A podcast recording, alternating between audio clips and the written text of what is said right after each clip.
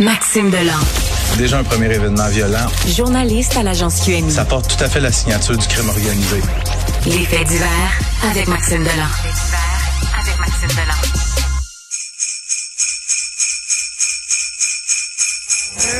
My, my, oh me, my. Kindly will you reply? Is that you, Santa Claus? On commence la saison avec ça. Merci, Charlie.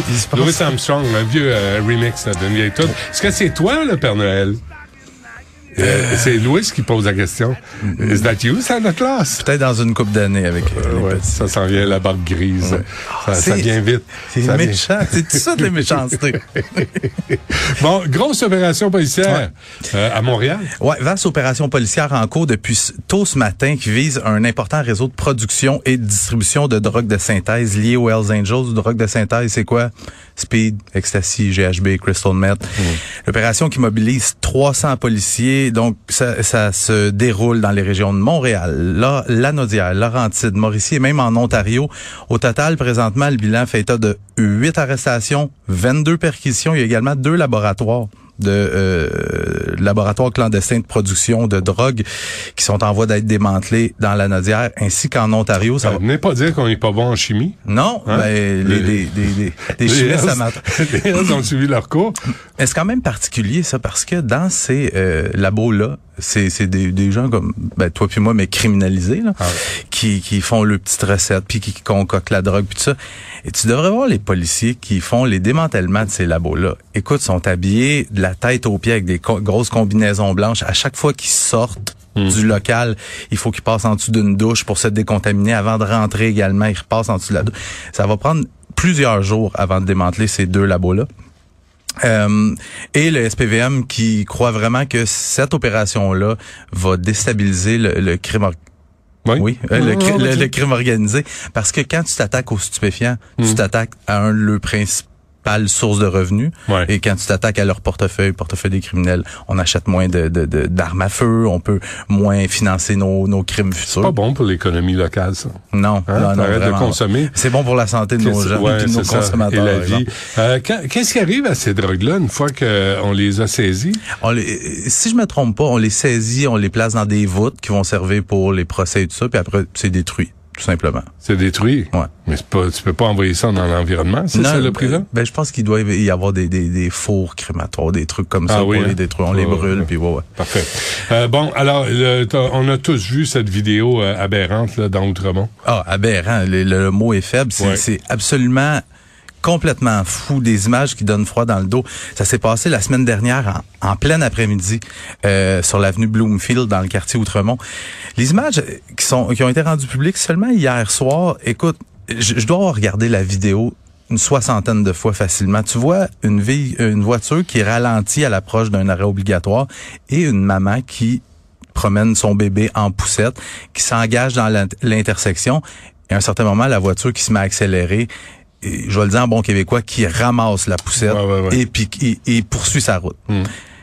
Par miracle, le bébé a pas été blessé dans cette histoire-là, mais quel genre de crapule ça prend pour faire ça, voyons? Hmm, Et plus je regardais la vidéo, j'invite les gens à aller voir puis de, de regarder comment ça se passe. Ça me donne l'impression que c'est prémédité et délibéré. Et là, du côté du SPVM, on me dit il y a une enquête en cours. Moi, j'ai l'impression qu'ils sont sur une bonne piste présentement parce qu'on refuse de demander l'aide du public. On, on dit qu'on l'enquête se poursuit, mais j'ai comme l'impression qu'ils ont une bonne piste puis on pourrait s'attendre éventuellement à une arrestation dans ce dossier-là. C'est bon. Euh, autre attaque au couteau à, à Montréal. Hein? Ben, je, je t'en parle parce que c'est devenu, c'est devenu quasiment monnaie Ah, courante. ben, faut pas, euh, faut pas devenir euh, blasé de tout ça. Là. Non, non, non. Chaque fois, c'est inacceptable. Et Ça s'est passé cette nuit euh, vers 1h15 du matin au bar Epoxy sur la rue Saint-Jacques dans le quartier Saint-Henri. Donc, dispute entre deux clients. À un certain moment, il y en a un des deux qui sort un couteau et, et il attaque son rival dans le cou. Oh, Poignardé dans le cou. Donc, la victime, un homme dans la trentaine, transporté à l'hôpital, tente la vie puis la mort au moment, au moment où on se parle. Fait que Benoît, je voulais juste te le dire, on avait prévu aller au Dirty Bee en fin de semaine non, tous les non, deux. non, non. Ça me tente plus. Non, Trop dangereux. Moi, je vais aller au bingo avec toi. Puis même là. Puis même là, hein. Hey, on aurait du plaisir. Ah, mais euh, Madame Tartampion, là, elle voit que tu gagnes deux, trois fois de suite, là. Ouais, elle te saute dans le dos avec un couteau, là. C'est déjà plus- vu des bagarres dans des bingos. ça, Oui? oui. C'est ma carte! T'as volé ma carte! Euh, Puis le SPVM a arrêté un homme pour le meurtre d'un aîné, euh, oui, un, Ouais, un aîné, de aîné. 75 ans. Shaïkou Yaya Kamara, 29 ans, qui a été qui a comparu hier au palais de justice de Montréal, où il a été accusé du meurtre de Robert Massot. Et là, pourquoi je t'en parle, c'est que bon, c'est un autre meurtre qui est résolu à Montréal, mais euh, Yaya Kamara, lui, était connu des policiers. Il été arrêté, Benoît, fin du mois d'août, pour avoir sacré une volée à quelqu'un sur la rue, aléatoirement.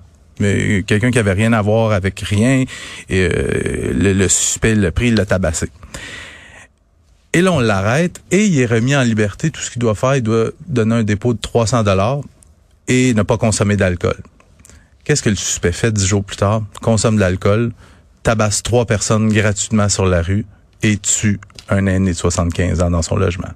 Et à l'époque, le SPVM avait arrêté le suspect pour les trois agressions survenues en pleine rue pour aucune raison. Et il savait pas à ce moment-là qu'il y avait également commis un meurtre.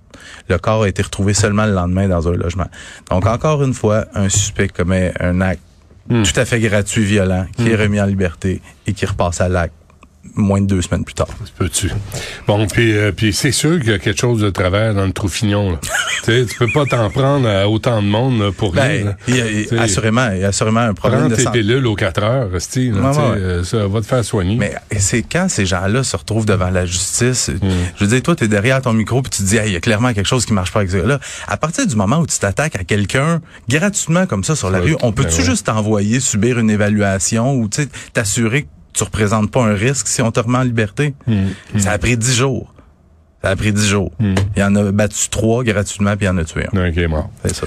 Maxime, euh, merci. Ça marche à demain.